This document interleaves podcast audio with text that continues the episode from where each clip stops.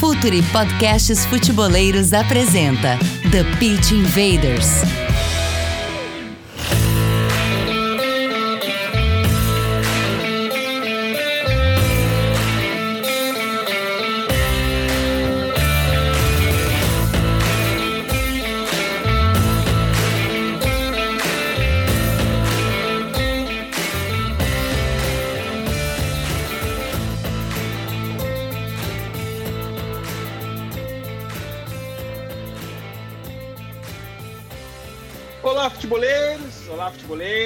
Força de OneXBet, a maior casa de apostas do mundo. Futuri Podcasts apresenta The Pit Invaders, episódio 265, uma história falando de maneira profunda e séria sobre o jogo. Meu nome vocês já sabem, Eduardo Dias. Estamos no ar em mais uma invasão futeboleira. Hora da, da conexão, como a gente sempre faz por aqui, começa com os caras da casa. Não sei se isso é uma etiqueta muito razoável, mas vamos começar com os caras da casa. Começar com Lucas Filhos, jornalista, colaborador aqui do time, é do time Futuri. Cara que eu tô trazendo lá direto do God Save the Game, né? Aqui, poxa, foi o God Save the Game, the Game acabar e a rainha falecer, né, Lucas? É, a rainha não, não aguentou essa notícia, né?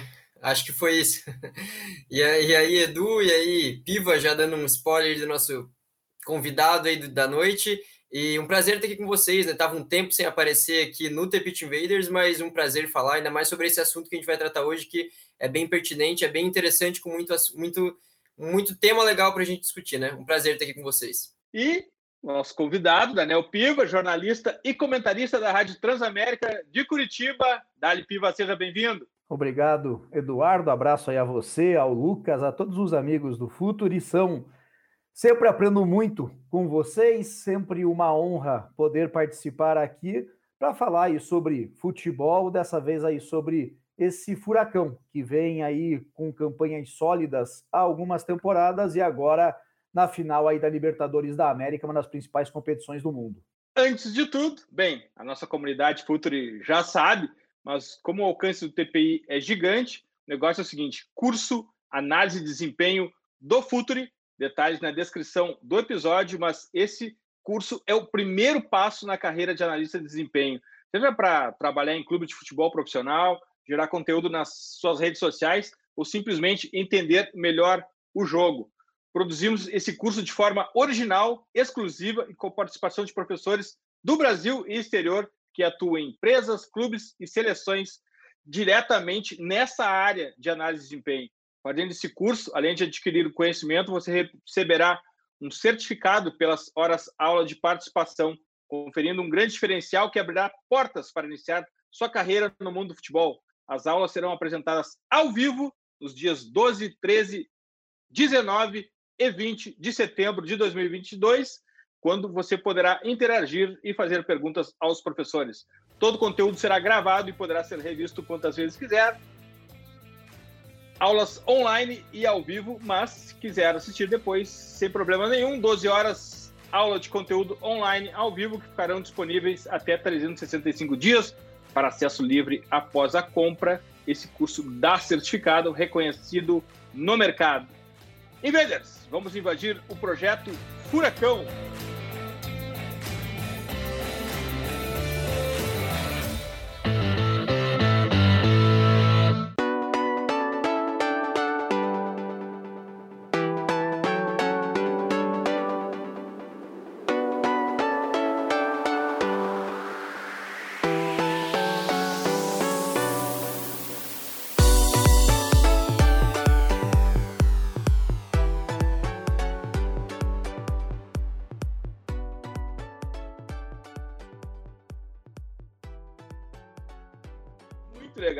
Gente falar sobre o projeto Furacão, é, porque toda vez que o Atlético Paranaense entra é, em evidência no futebol nacional, volta aquele debate muito chato.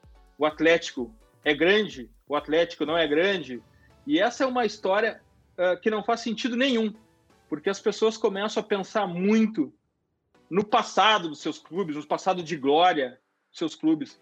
Mas essa esse indicador é desimportante agora. porque o importante agora, nesse momento de uma revolução na indústria do futebol, uma revolução na indústria do futebol brasileiro, as pessoas têm que parar e pensar não no tamanho do passado dos seus clubes, mas no tamanho do futuro dos seus clubes. Qual a projeção dos seus clubes? E eu estou falando para vocês que estão ouvindo, torcedores de qualquer clube, qual a projeção dos seus clubes para daqui a 3, 5, 10, 15 anos? Esse é um detalhe importante. Saber quem foi grande no passado, e a gente pode também medir grandeza de várias formas: grandeza institucional, grandeza esportiva, grandeza financeira, ou já ouvi até quantos jogadores o seu clube levou para a seleção brasileira. O indicador que vocês quiserem pode funcionar. O que você não pode deixar de pensar, refletir é qual o futuro do meu clube. Aonde o meu clube, se continuar fazendo exatamente o que ele está fazendo agora, vai estar daqui a três anos vai estar daqui a cinco anos. Esse é o ponto importante. Eu acho que essa, essa e outro ponto eu acho que é legal, Piva e Filos, da gente debater aqui, é que de forma alguma também a gente vai falar aqui sobre o projeto Furacão como o clube perfeito, o clube que não erra, porque existe algo que a gente sempre começa esse, esse, esse, esse, esse podcast aqui, que é o seguinte, contexto. E, e, e o contexto do Atlético Paranaense é contexto futebol brasileiro e existe a cultura do futebol brasileiro. E nada é mais forte no mundo do futebol do que a cultura. Então a gente não está falando de um clube que esteja desconectado de todos os outros. Mas a verdade é, nessa estrada para o futuro, Filos, o Atlético Paranaense tem pensado melhor do que os outros. É, eu acho que é importante isso que você citou, porque é justamente dentro desse contexto, né? Porque ele também tem erros, mas eu acho que ele consegue reduzir o risco desse erro muito mais do que quase todos os outros times do Brasil. Eu acho que são poucos ali que realmente se comparam nesse sentido de saber minimizar o risco desse erro. Então, por exemplo, a gente falando do momento, que é o mais importante agora, dá para a gente até pontuar alguns momentos que o Atlético errou, nessa temporada, nas últimas também, trocas de comando, umas trocas mais compreensíveis, umas que até na hora a gente ficou meio que com dúvida se ia dar certo ou não. Dessa vez, por exemplo, trazendo o Carilli, um cara que acabou não dando certo por alguns motivos, mas também teve pouquíssimo tempo. Claro, teve toda aquela questão da polêmica e que, querendo ou não, independente do motivo, do, do que a pessoa acha da demissão, acabou sendo um erro naquele momento.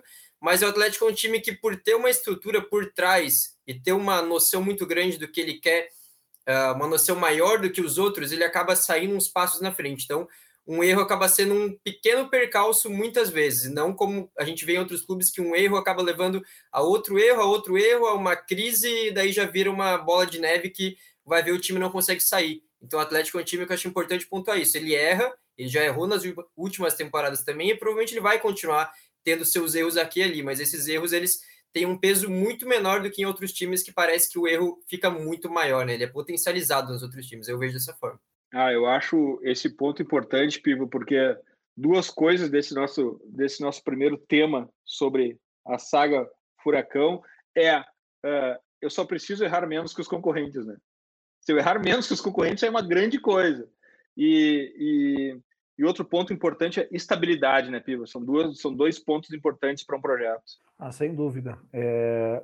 O Atlético, ele, por exemplo, ele começa a temporada dando continuidade ao Alberto Valentim, passa para o Fábio Carilli e aí muda rapidamente para o Luiz Felipe Scolari.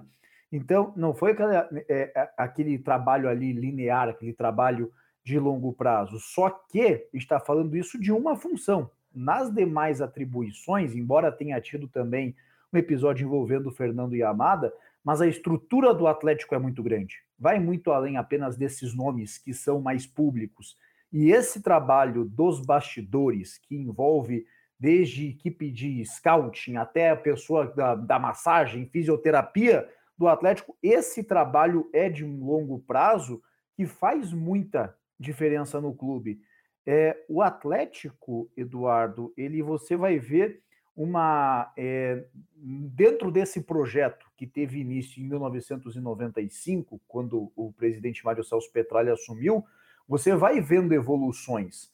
E agora o grande diferencial do Atlético 2022 para o Atlético de 2018, que digamos assim, foi o que abriu a porta para essa discussão definitiva da grandeza, se o Atlético é um dos gigantes ou não, após a conquista da Sul-Americana, depois a Copa do Brasil e a segunda Copa Sul-Americana, é o investimento. E ainda assim é um clube que gasta muito menos que os seus concorrentes que estão no mais alto escalão.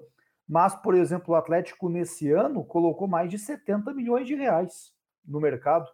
Colocou desde nos 24 milhões no Vitor Roque, mas também 8 milhões no Brian Garcia, no Mugu Moura, fez investimentos é, diversos, variados. E isso está dando resultado agora, mas por muito tempo o mercado que o Atlético fez era aquele em que o Bruno Guimarães, por exemplo, era o grande exemplo, que é comprar por muito pouco e vender por muito. Agora a regra está sendo: vamos investir para conseguir ter uma revenda ainda maior, que é o caso mais específico do Vitor Roque. Então, é um clube que faz um trabalho de longo prazo, mas vem tendo algumas mudanças. E aí, evidentemente, vão ter investimentos em jogadores e em treinadores que vão dar errado. Ninguém vai ser 100% assertivo nas suas decisões e o Atlético não é diferente. De qualquer forma, o, uma grande vantagem do Atlético em relação aos seus concorrentes é saber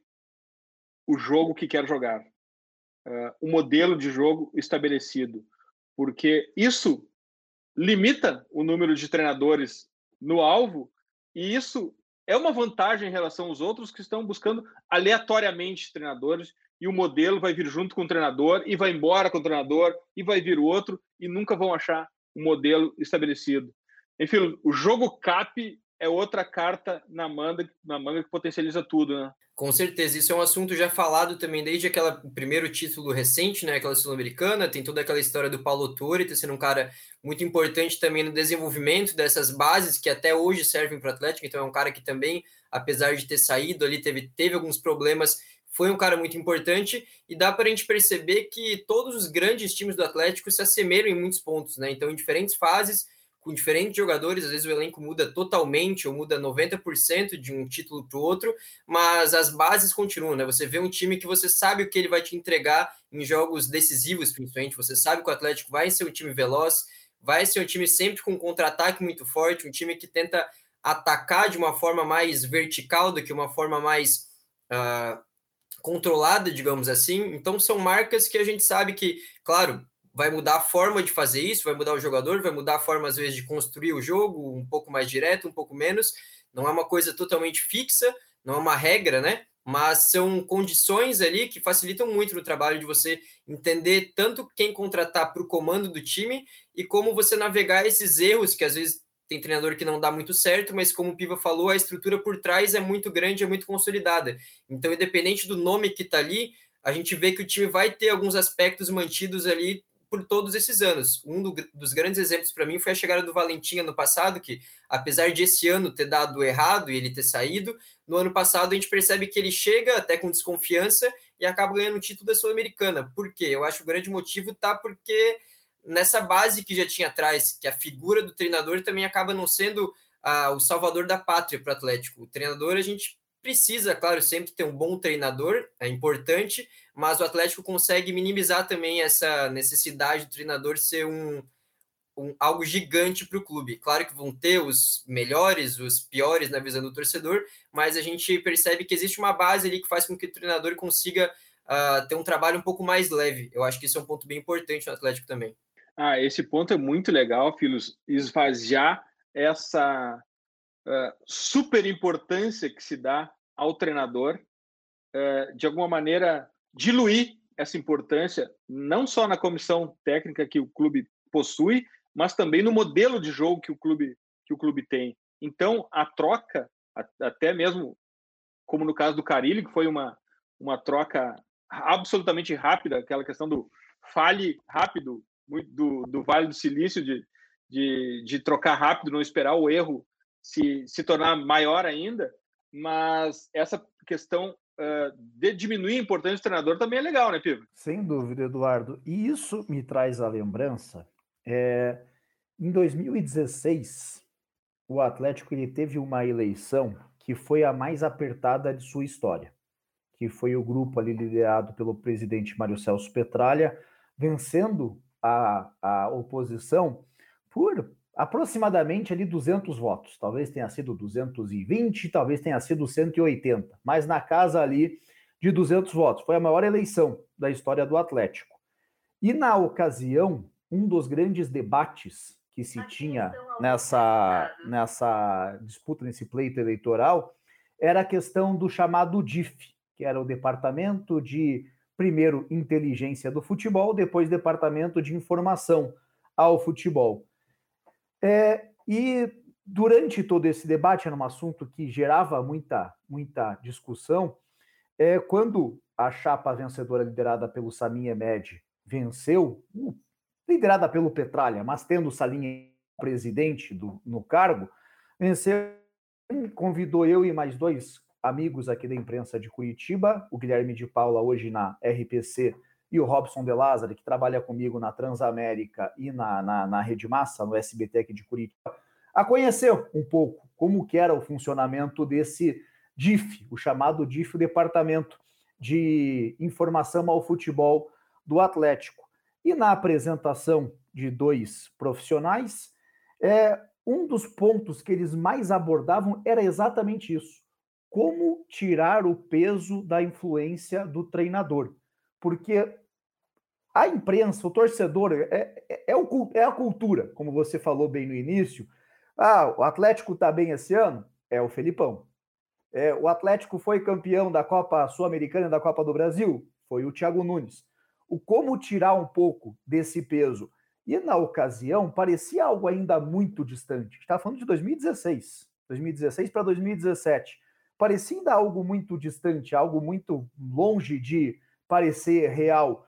E no longo prazo, criando até esse cargo diretor técnico que o Petralha chama de técnico dos técnicos, que primeiro foi é, o Paulo Autuori, quem ocupou o cargo, e agora para a próxima temporada será de forma definitiva o Luiz Felipe Scolari, você encontra um método muito claro para isso. E aí é óbvio, não vai ser todo ano vai ser um sucesso, quem, quem ocupar aquela cadeira vai ser um, um, um, o guardião do futebol do Atlético, porque vai é uma ruptura da cultura, vai ter que ter um treinador que aceite esse debate com alguém, o próprio diretor aceitar também fazer esse debate, o Paulo Autori, quando saiu, deixou muito claro que ele não se sentia à vontade de influenciar diretamente no Alberto Valentim. E a cobrança que o Petralha fazia a ele era essa: o teu cargo exige você debater, você discutir o jogo que o Atlético está exercendo, como o Alberto Valentim.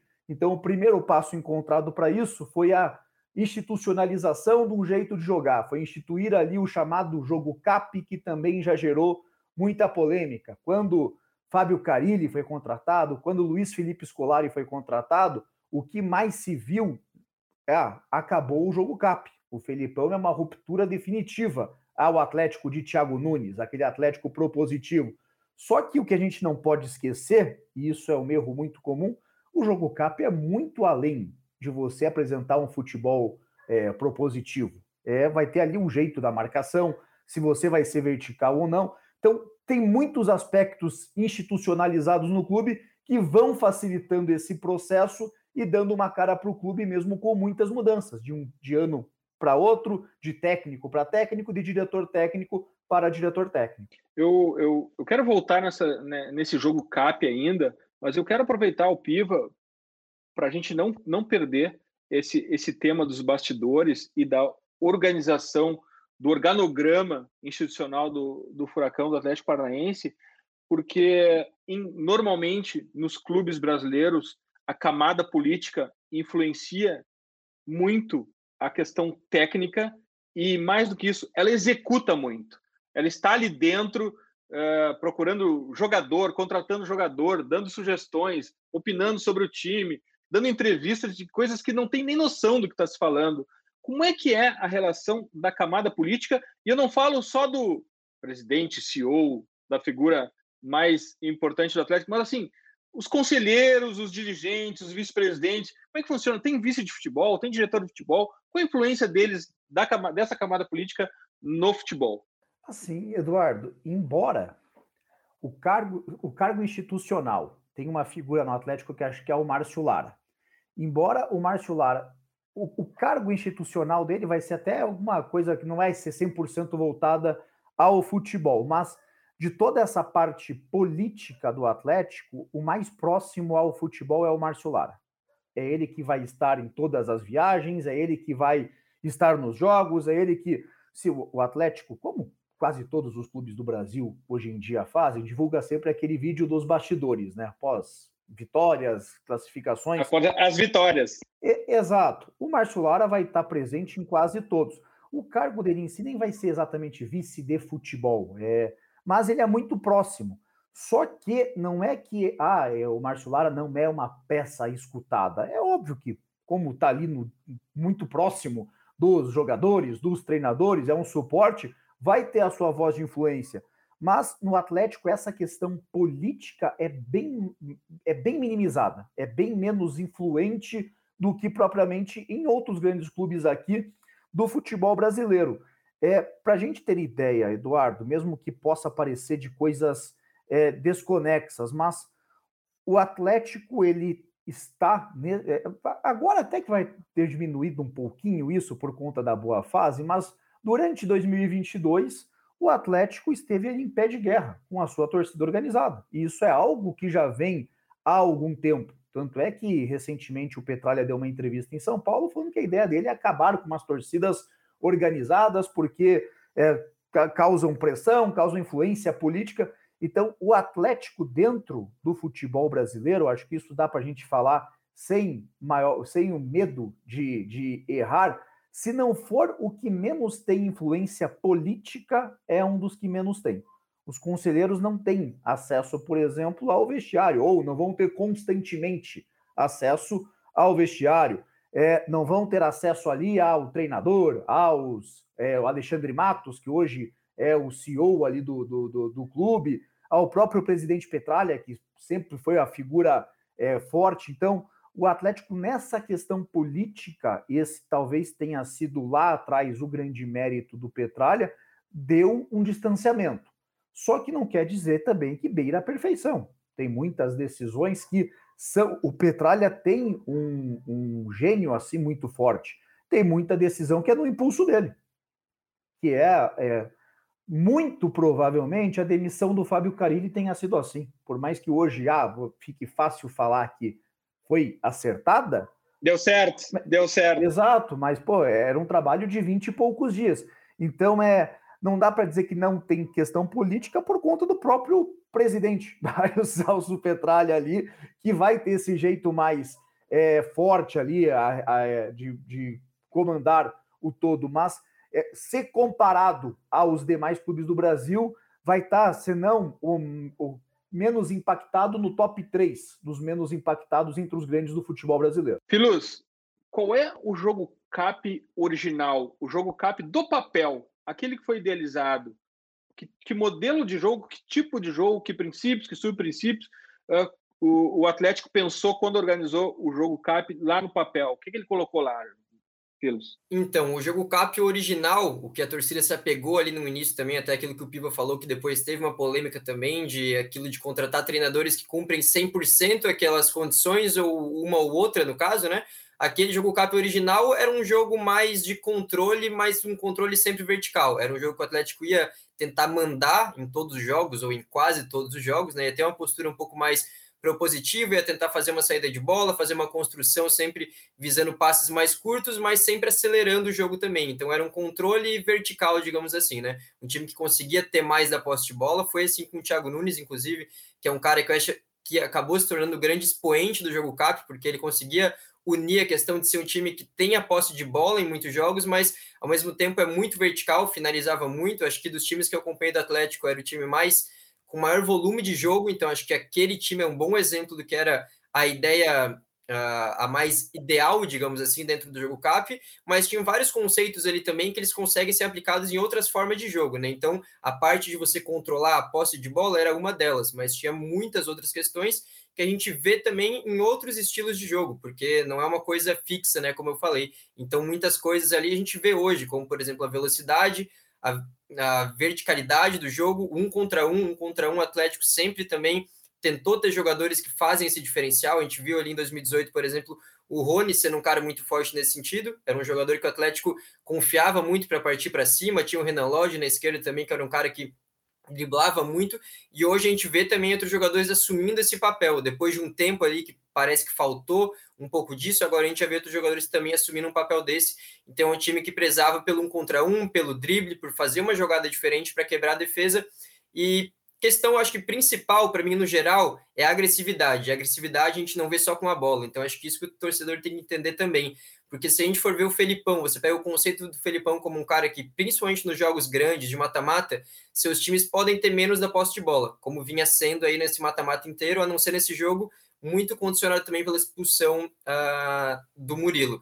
Mas o Felipão é geralmente comanda times que têm menos a posse de bola, mas times agressivos, times que vão marcar de uma forma muito agressiva. Hoje o Atlético, uma diferença para o time do início da temporada, é um time que agride muito mais quando o adversário está com a bola, ele não deixa o adversário confortável. Então, mesmo que o adversário muitas vezes tenha posse de bola, às vezes a visão por cima ou dos números vai olhar e falar: ah, o adversário mandou totalmente no jogo, como se estivesse confortável. Mas o Atlético, acho que uma base muito grande desse jogo cap é fazer uma pressão, é tá sempre incomodando o adversário, é os 11 jogadores, inclusive, não é só uma parte, não é só a defesa, é marcar, começando lá do ataque. Inclusive, o Felipão pauta muitas das suas escolhas para o ataque nesse sentido, de quem consegue fazer uma pressão maior. Inclusive, a escolha do Pablo de manter a sequência, enquanto o Vitor Roque já vinha ascendendo, tinha muito a ver com isso, que é um cara que pressiona muito bem, sempre está incomodando o marcador. E outra escolha que também acho que vale exemplificar é nesse jogo contra o Fluminense, que foi no final de semana, o Terans, é um cara, uma figura talvez a mais técnica do elenco, já vinha sendo reserva em outros jogos, contra o Fluminense esperava que fosse titular, mas entrou Vitor Bueno e Citadini. Por quê? Porque são jogadores que, apesar de terem menos técnica que o Terans, eles pressionam muito. E Fluminense a gente sabe que é um time que faz uma saída de bola quase 100% pelo chão. Então dá para entender que a visão ali era de fazer uma pressão nessa saída de bola. Então acho que se a gente observa bem a fundo e não só os números, abrir a tabela de estatística, dá para perceber que o Atlético tem essa base de ser muito agressivo. Então, estando com a bola ou não, eu acho que a agressividade é uma, uma palavra muito uh, importante dentro desse jogo cap e, e, acho que no geral seria algo assim. Né? Fala, futeboleiros, tudo bem? Eu espero que vocês estejam gostando do episódio de hoje. Mas antes de seguirmos com esse bate-papo, eu quero fazer um convite para vocês. Se você quiser receber conteúdo exclusivo no site, ter acesso às matérias fechadas, vai lá na aba Club e faça parte do Futuri Club por apenas 12 reais mensais ou até mesmo em planos semestrais com desconto ou até mesmo anuais.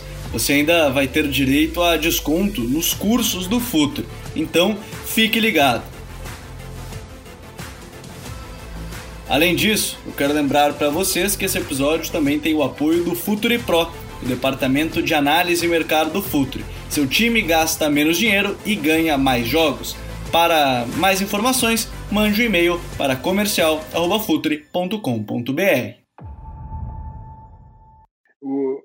aqui no, no The Pit Invaders a gente não precisa falar para os invaders que posse de bola sequer significa controle do jogo, né? Posse de bola é um indicador que sozinho ali não diz nada e a gente chama isso de métrica de vaidade aqui, porque posse por posse não leva a nada. Controle é uma coisa diferente disso.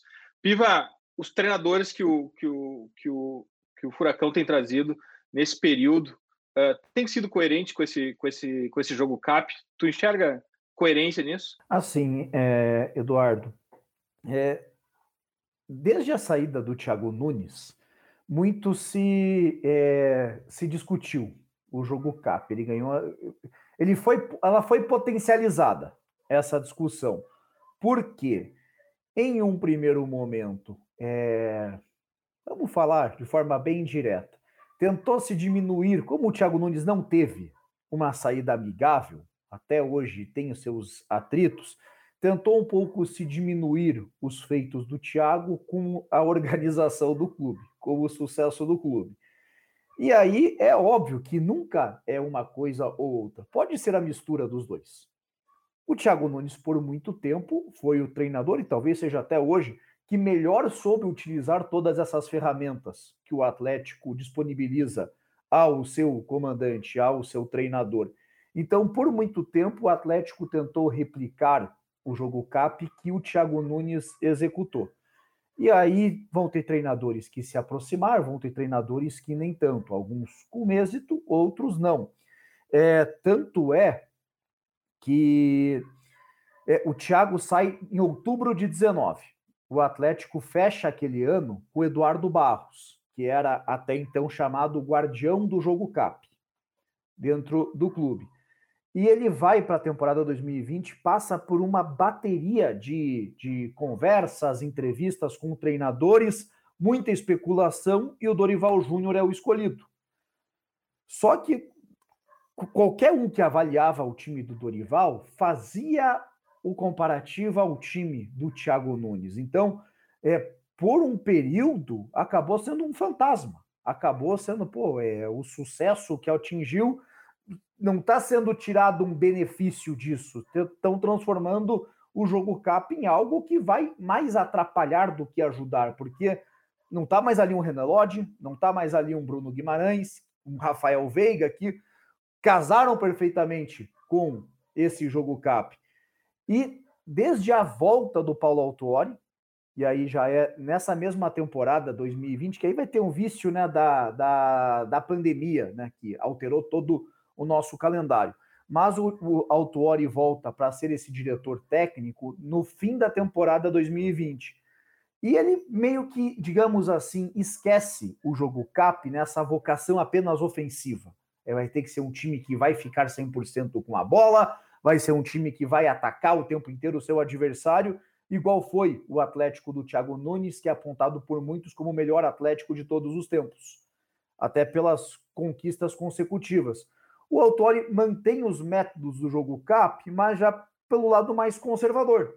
Pô, ao invés de marcar assim, vamos recuar um pouco que não está dando resultado. Era o momento da temporada em que o Atlético flertava com o rebaixamento.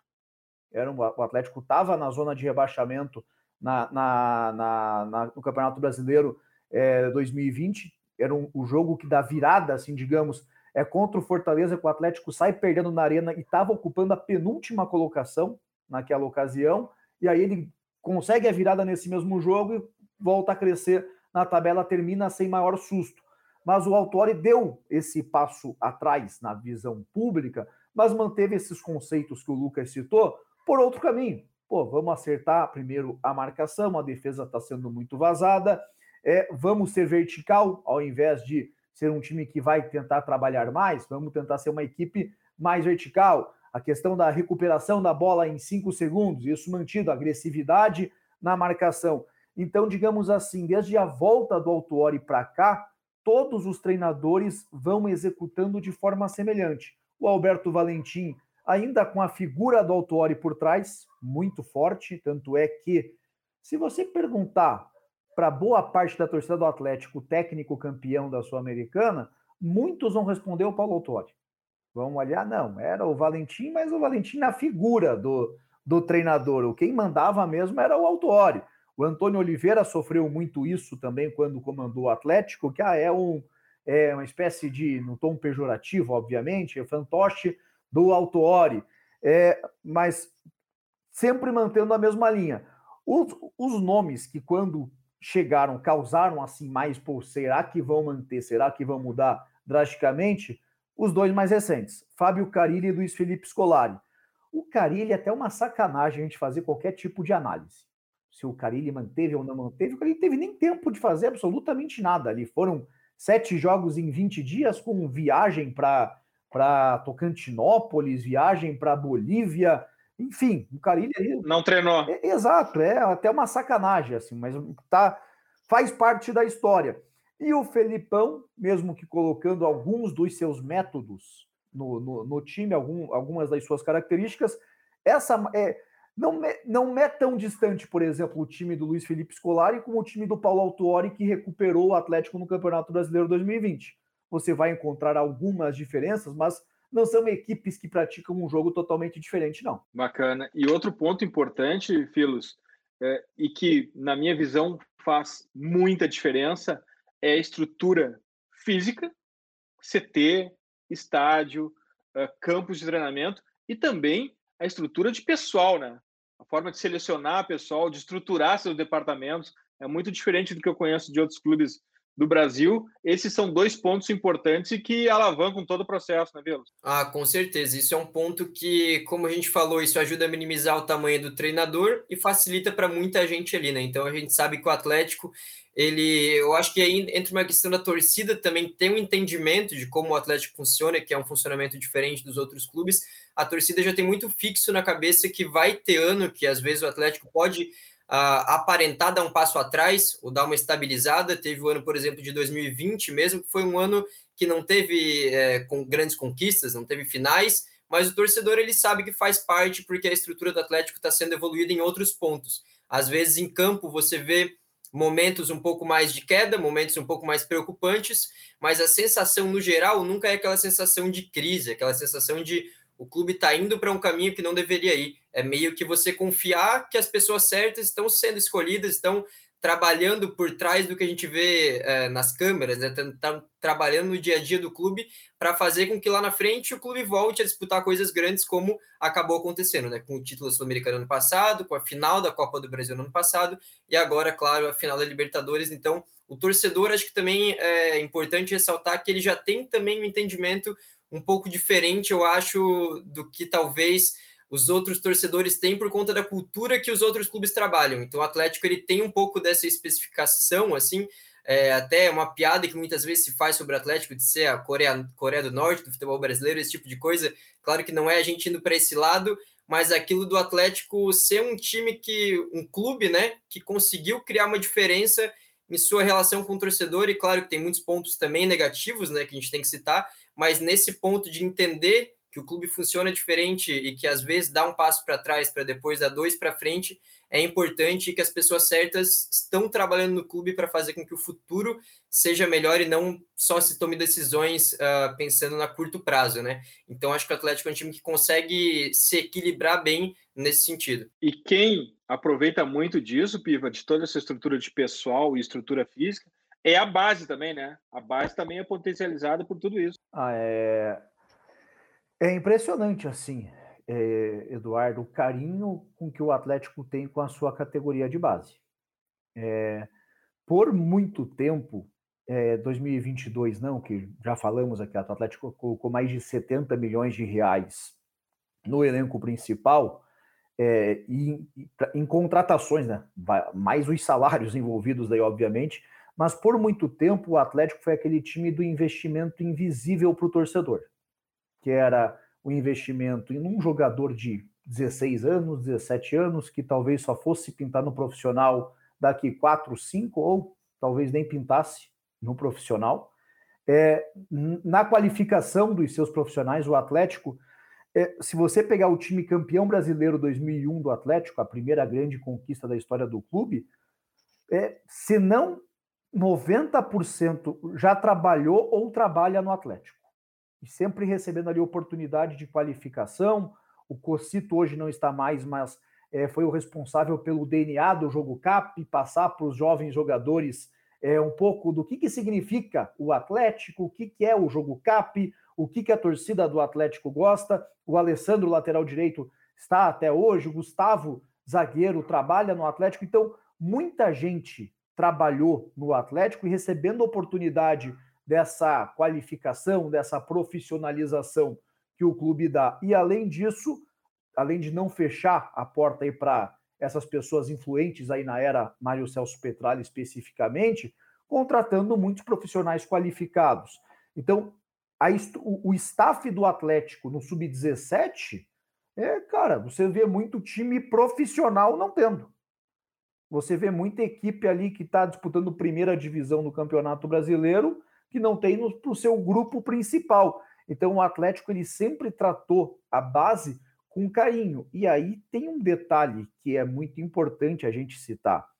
É, mesmo que o Atlético seja uma equipe hoje com poderio econômico bom para o futebol brasileiro, ele ainda tem dificuldade numa disputa, por exemplo, surge um fenômeno de 15 anos vai entrar na disputa Atlético, Palmeiras e Flamengo, o Atlético é o azarão nessa disputa. Desde questão econômica até exposição da, da mídia. E ainda assim o Atlético consegue ter é, resultados e revelar jogadores. É, a estratégia que foi lançada em 2013 de disputar o Campeonato Paranaense como aspirante, que na ocasião causou um reboliço danado entre torcedores e mídia, hoje é algo extremamente. É, é, não, não tem mais debate, sabe? É algo consolidado. Tinha me fugido da palavra, é algo consolidado no clube. Quando o Atlético põe o time principal no Paranaense, o torcedor fica, pô, põe a piazada. Põe, é, é interessante a piazada em jogar clássico Atletiba, não o principal. É, então, é, tudo é processo. O, aqui no Futuri vocês pregam muito isso, né? O, confio no processo. O que o Atlético colhe hoje são frutos plantados lá atrás, alguns já em 1995, quando começou ali a revolução atleticana que o presidente Petralha é, tanto é, fala, mas outros na volta dele em 2012. Então, é, nada é por acaso. A gente não está falando aqui de um clube que tá, formou um time bom, está disputando o título da Libertadores da América. Não, é um clube que você vê a evolução gradativa, desde formação de equipes, desde a formação de elencos, desde a revelação de jogadores, e que agora pode alcançar aí a, a como é uh, o nome da, que carrega Libertadores, a alcunha, a glória eterna, que é o grande sonho aí do torcedor. Eu acho muito bacana esse debate do, do, dos estaduais regionais, filhos, porque também as pessoas discutem o, o Atlético desbloqueia uma conquista, viu? Não pode jogar regional. E, e, e não é simplesmente não pode jogar regional ou pode jogar regional. É, é aquela história da correlação e da causalidade, né? Não se joga regional com o time principal para dar minutos àqueles jovens jogadores que vão, daqui a pouco, em setembro, outubro, novembro, ter que entrar ali para resolver, resolver também ou para liberadamente, deliberadamente, poder vender o jogador porque já tem reposição que já jogou os minutos ali. Porque se a gente analisar a, a tabela do campeonato, dos campeonatos, principalmente campeonato brasileiro, a gente sempre vai ver que setembro, outubro, aqui, os jogadores que já jogaram muito começam a cansar, começam a ter lesão, começam a ter fadiga, e a hora de entrar quem? Quem já está preparado para isso ou quem nunca jogou esse ano ainda? Muitos jogadores estreiam no campeonato contra o Corinthians em Itaquera, meu Deus, como isso? E aquele, aqueles minutos dos campeonatos regionais são ouro para isso, né, filho? São ouro para botar esses jovens para jogar. Agora, é preciso coragem, porque tem clube também que busca no regional a sua Copa do Mundo, seu título da temporada, né? Porque é importante também para a camada política aparecer na capa do jornal com um troféu, né, né, filhos? Então, assim, abrir mão do regional, mas com um objetivo. É, eu acho até que o Atlético, o Atlético faz a coisa lógica se a gente vai analisar no sentido de se a gente tirar a cultura do que era culturalmente aceito no futebol, essa é a coisa lógica de se fazer, como você falou, você lançar os garotos no começo do ano para no final eles já estarem mais preparados não entrar naquela famosa fogueira né, que a gente costuma usar no futebol. Então o Atlético faz algo que é lógico, mas que precisou de uma coragem, de um presidente ali que tomou mais uma de suas atitudes mais, uh, mais rígidas, digamos assim, em relação a rupturas no futebol. Né? Então, essa decisão dele, me arrisco a dizer que sem ela o Atlético não teria muito das conquistas que teve recentemente. Acho que tanto no sentido uh, físico mesmo, se a gente for ver nessa temporada, quem estava melhor fisicamente nos confrontos entre Atlético e Palmeiras, acho que ficou bem claro que o Atlético estava com alguma vantagem e o Palmeiras estava muito cansado, o Palmeiras estava sentindo um pouco mais com o Atlético, e isso a gente vê todos os últimos anos. O Atlético é um time que, inclusive, às vezes começa a temporada a passos um pouco mais lentos e na reta final, muitas vezes o segundo turno do Atlético é superior do que o primeiro. É um time que começa ali, você não dá muita atenção, esse ano está até melhor do que uh, em alguns dos últimos anos, mas no segundo turno ele consegue tirar a diferença, porque enquanto os jogadores estão muito cansados no resto do Brasil, os Atlético estão num nível de condicionamento físico muito superior. Então, tem esse lado físico que é muito importante, e eu também traria uma questão de influência direta que teve alguns dos estaduais uh, no time principal depois, como por exemplo o da primeira conquista das recentes, que é em 2018, que é aquele time de estadual vai ficar marcado para a história do Atlético, por conta do que eles fizeram no mesmo ano no time principal. Aquele time tinha três jogadores que foram fundamentais para o título da Sul-Americana e depois também para a Copa do Brasil, Copa do Brasil no caso sem o Lodge, mas que eram Léo Pereira, Bruno Guimarães e Renan Lodge, um trio ali que rendeu muito uh, retorno financeiro e muito retorno esportivo, e claro, o treinador. O treinador do Atlético naquele estadual era o Thiago Nunes, então você pega esses quatro e no mesmo ano os três estão dando o primeiro título internacional da história do Atlético. Então acho que ali já foi um símbolo assim de que não tinha mais como torcedor questionar ou alguém questionar a decisão que o Petralha tomou em 2013. Então ali teve uma influência totalmente direta no mesmo ano e no geral acho que é uma coisa que a gente vai ver ano após ano essa questão física pesando muito também e claro de revelação de jogadores como o Atlético tem um foco muito grande na base casa perfeitamente com o que ele entende de como evoluir como clube de futebol, né? Piva, a gente tem que encerrar esse podcast aqui, mas fechando o arco que a gente abriu lá no começo sobre aquela discussão do passado e do futuro. Qual é o futuro de curto prazo do Atlético? O que, que tu consegue vislumbrar como estabilidade e ambição? É, Eduardo, é, se o Atlético vai ser campeão da Libertadores da América em 2022, eu não sei. A parada com o Flamengo é duríssima, mas eu me arrisco a dizer que o Atlético um dia será campeão da Libertadores da América. Porque os passos. Quem joga todo ano tem mais chances de quem joga duas vezes por década. Exatamente, porque o Atlético está na sua oitava Libertadores e, e, se você pensar, tá, é um clube quase centenário, não é muita coisa. Mas se você pegar que a primeira foi em 2000, passa a ficar uma média de uma a cada dois anos, dois anos e meio. Para o ano que vem, tá com toda a pinta que vai estar de novo, seja sendo campeão da Libertadores 22 ou via classificação no Campeonato Brasileiro, que tende a virar G8, tá bem desenhado para um G8, e aí, convenhamos, é difícil hoje você imaginar o Atlético fora dos oito primeiros colocados do Campeonato Brasileiro. Então é um time que está o tempo inteiro disputando a Libertadores da América, é o time que está adaptado já, pô, o Atlético vai enfrentar o River Plate, o Boca Juniors, o Flamengo, o Palmeiras, o torcedor não fica passando mal, pô, que desespero, vai enfrentar, pô, já enfrentamos, dá para ganhar, dá para encarar. Então o Atlético é um clube que, repito, não estou dizendo aqui que o Atlético vai ser campeão agora contra o Flamengo, a parada é duríssima. O Flamengo joga hoje um futebol de altíssimo nível, tem o melhor elenco do continente, um trabalho perfeito aí do Dorival Júnior. Perfeito também, não porque nunca é, né, mas é quase perfeito. Vamos colocar assim, o trabalho extraordinário do Dorival. Mas se não for agora se bater na trave em 22, uma hora o Atlético vai ganhar essa Libertadores. E o que é o mais interessante disso tudo, Eduardo? Quando o Petralha falou em 2014, não vou nem voltar daí para 95, em 2014, que ele vai ganhar a Libertadores da América e vai ser campeão do mundo, parecia uma utopia parecia que ah, tá mirando lá em cima para tentar atingir o mais perto que, que for possível. Hoje, cara, ninguém se espanta. Hoje é uma coisa ali que é só o quando. Vai ser num curto prazo, vai ser o já, vai ser daqui mais 10 anos. Então, o Atlético hoje é um clube que caminha para conseguir esse grande objetivo, esse grande sonho.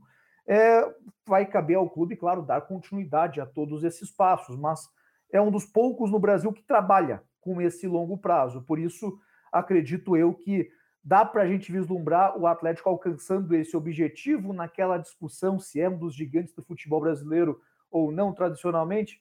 Cara, o Atlético hoje é um dos clubes que luta aí por, pelas grandes conquistas na, na, na América do Sul. Porque quando falo que são oito, liberta, oito disputas de Libertadores em 22 anos, em duas delas que não disputou, foi campeão da Sul-Americana. O que também traz um peso para essa conversa. Então, o Atlético é um clube que está consolidado. Claro, precisa manter para o longo prazo. É, um dia o Petralha não estará mais, talvez esse seja o grande desafio, dar continuidade a tudo sem a figura do presidente Petralha, mas hoje assim você consegue visualizar o Atlético alcançando esse grande objetivo que há oito anos, há dez anos, parecia algo muito distante. Ah, que bacana. E o jogo CAP, filhos, vai evoluir? E esse é um ponto importante também, porque me deu esse gatilho de fazer essa pergunta para a gente terminar aqui porque em algum momento do que o Piva falou ficou aquela dúvida em jogo CAP como norte ou como prisão. Como é que tu, tu vê isso? Está evoluindo para algum lugar esse jogo cap, Eu, eu acho que vai evoluir sim. Eu acho que muda porque o futebol muda e eu acho que o Atlético é inteligente o suficiente também para fazer adaptações, né? Acho que até a questão das escolhas dos técnicos tem a ver com isso e acho que a escolha do Felipão para esse cargo mais importante do que os últimos técnicos tiveram. O Felipão aparentemente vai ter um peso um pouco maior no sentido de da organização e de outros aspectos do clube, essa questão até que o Petralha falou que ele seria o Ferguson do Atlético, Uh, eu acho que isso indica um pouco que pode vir alguma mudança, assim. Eu acho que pode vir uma visão um pouco diferente, uma visão até de fora do Atlético. Eu acho que está vindo uma era um pouco mais agressiva do Atlético no geral como clube. Então, algumas mudanças eu acho que devem acontecer. Uma é a questão do investimento, que o Piva, Piva já falou que o Atlético mudou o seu perfil agora, né? O Atlético tem um perfil totalmente no mercado em relação às outras temporadas. A compra do Vitor Roque é um exemplo. Então, acho que como mudou seu perfil no mercado, também a gente pode visualizar mudanças em outros aspectos. O jogo cap, acho que é um deles. Então, acho que é algo que vai sim uh, ser atualizado daqui para frente. E aqui no TPI a gente vai estar de olho acompanhando e aprendendo, porque a gente adora projeto, a gente adora processos e a gente adora clubes que têm ambição e trabalham para crescer. Mas agora é hora das dicas futeboleiras. The Pitch Invaders apresenta Dicas Futeboleiras.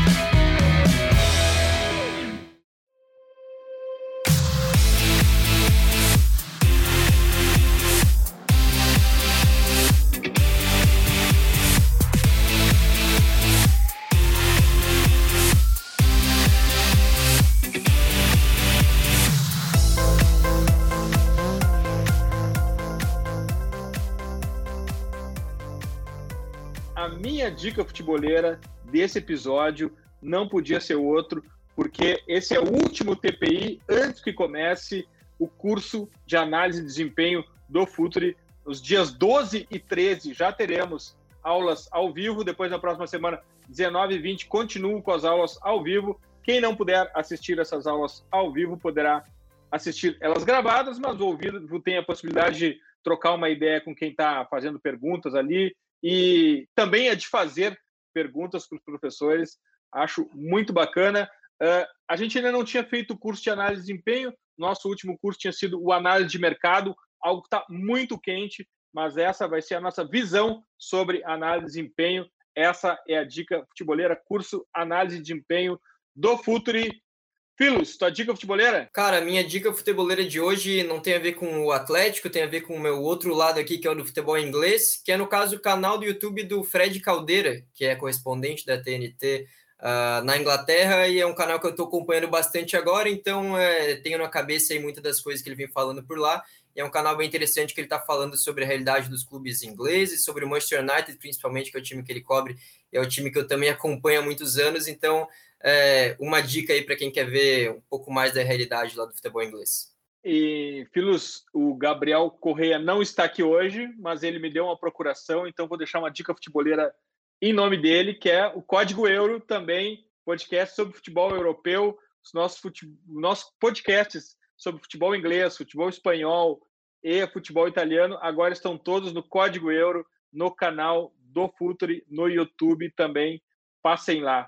E é legal da gente falar sobre isso, porque não precisa escolher, né? Tu pode ir lá no canal do Fred, depois ir lá no canal do, do, do e tudo bem. Piva, tua dica futebolera? Primeiro dizer que eu vou ser um que vou me inscrever nesse curso aí do análise de desempenho do Futuri. Já estava aí é, vendo há algum tempo para fazer, vou me inscrever aí entre hoje e amanhã, porque não tenho dúvida que vai manter aí a qualidade. Mas, Eduardo, é um livro que eu já tinha lido há algum tempo. E sabe quando não te desperta assim o maior interesse? Mas por curiosidade fui reler e agora, com outra cabeça, com outros cargos da vida, tem me chamado muito a atenção e é de um cara que está muito em alta, que é o do Carlo Ancelotti, o liderança tranquila. É, não fala tanto ali do aspecto técnico e tático do trabalho dele, mas como ele encara cada trabalho, como ele lida ali com todas as vaidades envolvidas, né? O cara treinou Cristiano Ronaldo, treinou Kaká, treinou diversos jogadores ali durante a sua carreira vitoriosa, agora está aí com é, no, no, no, Real Madrid, atual campeão da Liga dos Campeões da Europa.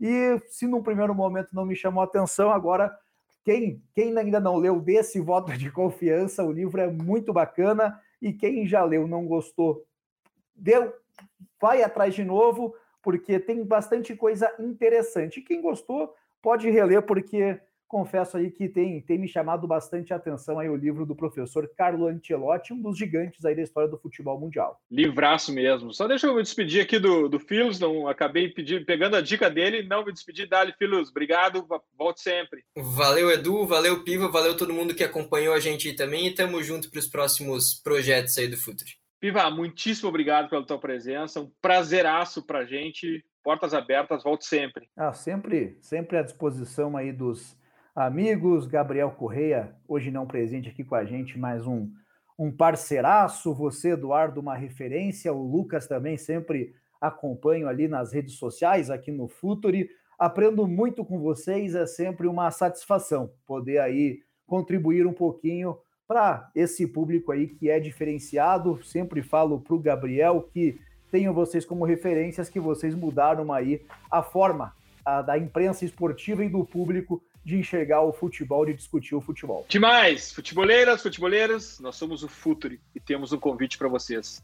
Pense o jogo. Abraço e até a próxima invasão. The Pitch Invade.